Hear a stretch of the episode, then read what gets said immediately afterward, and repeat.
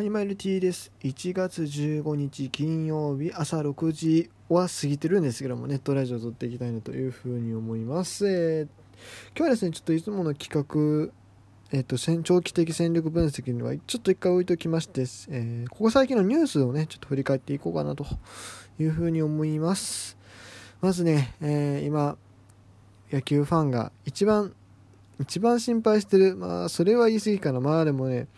野球ファンのねこの関心事項のトップ3に入ってくるであろうこの問題。外国人の来日問題ですね。えー、と厳しい状況になってきました。緊急事態宣言を出て出しているうちは、えー日本、えー外国人の入国を全面禁止するともう特例とかも認めませんよという話になってきたそうです、えそうなると新外国人の来日がちょっと、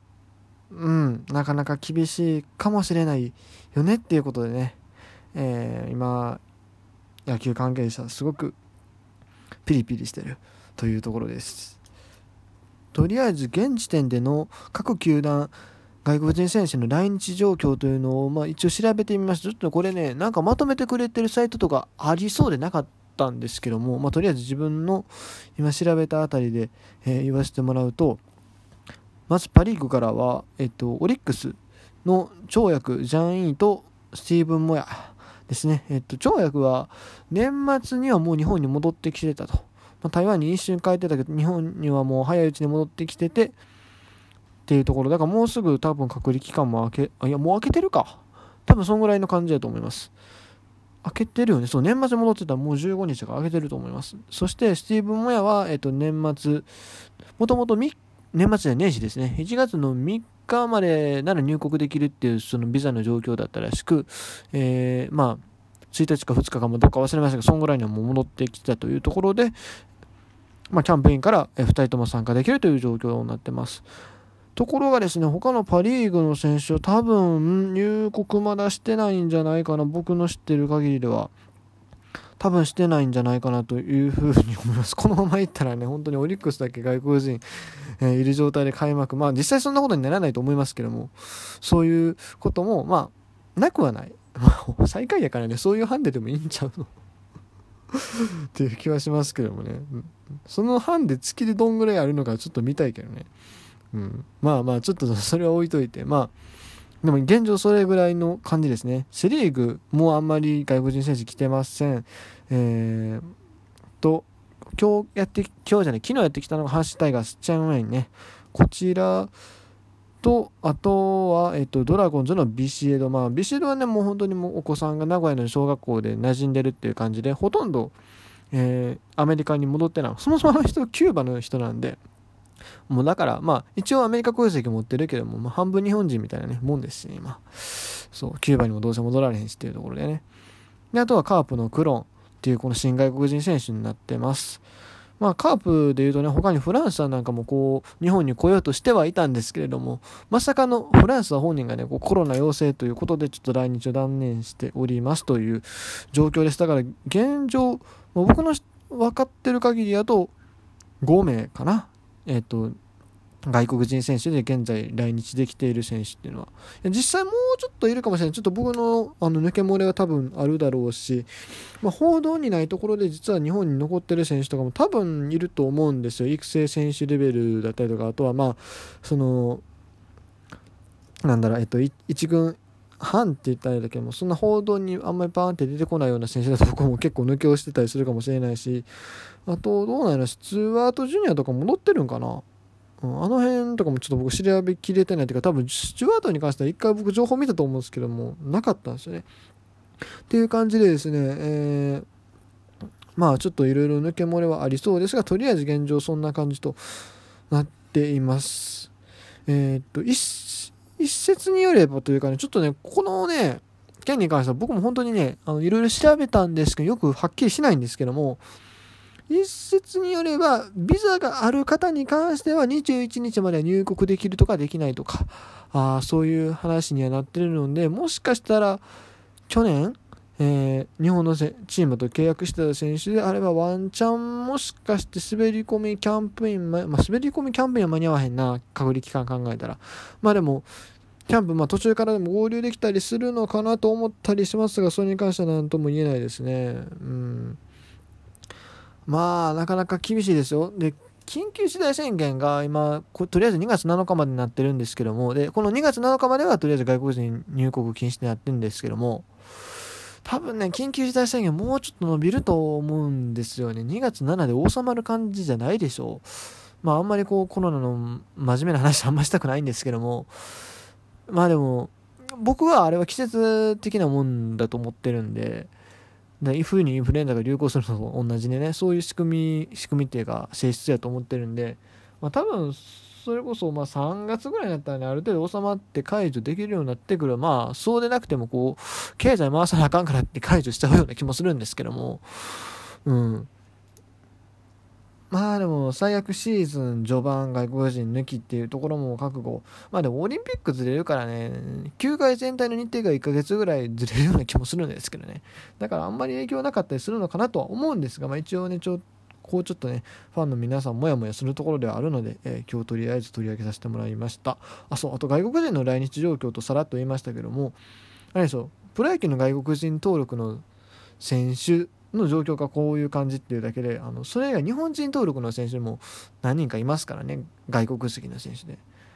まあ、例えばバレンティンなんか分かりやすい事例ですけども彼も多分今、えーあえー、オランダかどっか帰ってると思いますしあとね、えっと、陽大館陽大館も台湾に帰ってる帰ったのは帰ったらしいんです戻ってきたっていう情報は多分来てないので、えー、まだ来てないんじゃないかなというふうに思います。だからその辺が不在になる恐れはあるのかなと。うん。だからね、台湾に関してはね、ほとんど市中感染、市中感染、でもちょちょっと最近また出てきてみたいな話はちらって見たんですけども、でも、まあない国やからね、別に入れても問題ないんちゃうのって思うんですけど、まあまあなかなかそうはいかないんでしょうね。いろんな事情がありますから。うん、っていうところで、えー、まあなかなかとにかく厳しい状況が続いておりますと。キャンプの方もね、まあ、球団によってはもう無観客でやりますよと。ロッテなんかね、石垣島、やっぱこう離島なんでっていうところもあってでしょうか。えー、無観客での開催っていうのを決定されてますし、まあ、なかなかいつものように楽しいキャンプインというわけにはいかんでしょうね。ということで、えー、ここまで外国人選手の、え来日状況についてちょっとお話しさせていただきましたが、まあ、このノリで流れでちょっと外国人選手の去就の話をね、えー、2件取り上げたいなというふうに思います。えまず、えー、去年ね、ロッテで、去年までロッテで何年間や、10え、っと、2015ぐらいか多分おったと思うんですけども、えー、プレーしていたサウスポーのチェーンウェイン、えー、家庭の事情でね、ちょっと帰国するということになっておりました。まあ、多分コロナがこう日本で流行ってるっていう状況を見てですね、まあ、台湾安全な状況なんで、えー、家族、あチェチェンガンユンはね、えっと、あれ僕最初チェンウェインって言わなかった？あれ？大丈夫かな？チェンガンユンの方ね。チェンガンユンはね、確か、ちっちゃい子供さんがいるんですよ。2人ぐらいね、確かいたと思うんですけども、そういうこともあってだと思うんですけども、えー、台湾の方で来年からもうプレーすると、今年からね、プレーするということで、えー、なってましたが、えー、実際に社会人チームとの契約が決まったという報道が出ておりました。えまあ、台湾のね、プロ野球は7月にドラフト会議があるので、とりあえずそこまでは、え、その社会人チームでプレーしてという流れになるようです。まあでもやっぱりね、こう、実力的にはまあ、そんなに毎年めちゃくちゃ投げてたわけではないけども、まあでもある程度一軍の戦力になってた選手がね、こういう形でね、あの日本の影響を離れるっていうのはちょっと残念やなっていうのはやっぱり思いますけどね。まあもうこれはコロナほんまにも どうしようもないことではあるんですけどね。それからもう一つ。去年ですね。去年一昨年か。楽天でプレーしていたジャバリ・ブラッシュ選手が現役引退という報道が出ております。ちょっとこれは驚きですね。まだねあの全然年的には若いんですよ。31歳ですしまあ確かにね昨シーズン思うような活躍はできなかったっていうのはあるんですけれども。もともと2019年シーズンはホームラン35本も打ってますから、ね、あの普通に考えたら NPB のどっかの球団がねまた手を挙げてもおかしくないような選手だったと思うんですが、えー、去年のプレー中に痛めた首の状況っていうのがあんまり良くなくて、えー、現役引退ということになったそうです。確かファームでもあんま試合出てなかったような気がするねブラッシュは。うん。もともと確かに去年シーズン始まって最初不調っていうのはあったんですけれどもそうその首を痛めてからね本当にもう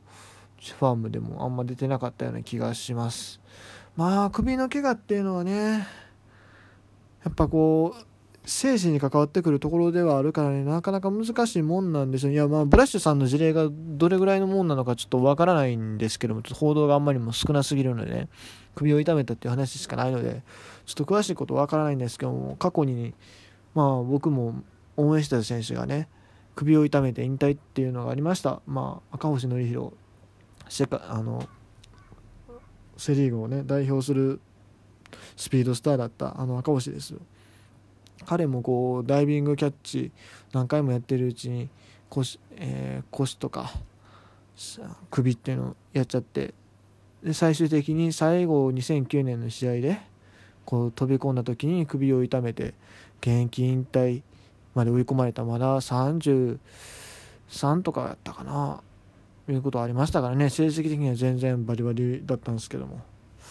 そんなこともあったやっぱこう首の故障っていうのはそんだけ重いもんなんやなというのは改めて認識させられましたね。はい、えー、なんかこれからチャリティー事業とかいろいろされるそうですよ。なんか発信もされるということなのでもしかしたらブラッシュさんの YouTube とか見れたりするんでしょうか。インスタかな？わかんないですけどね。とりあえずお疲れ様でした。ということで、えー、本日のネットラジオはここまでです。以上 T でした。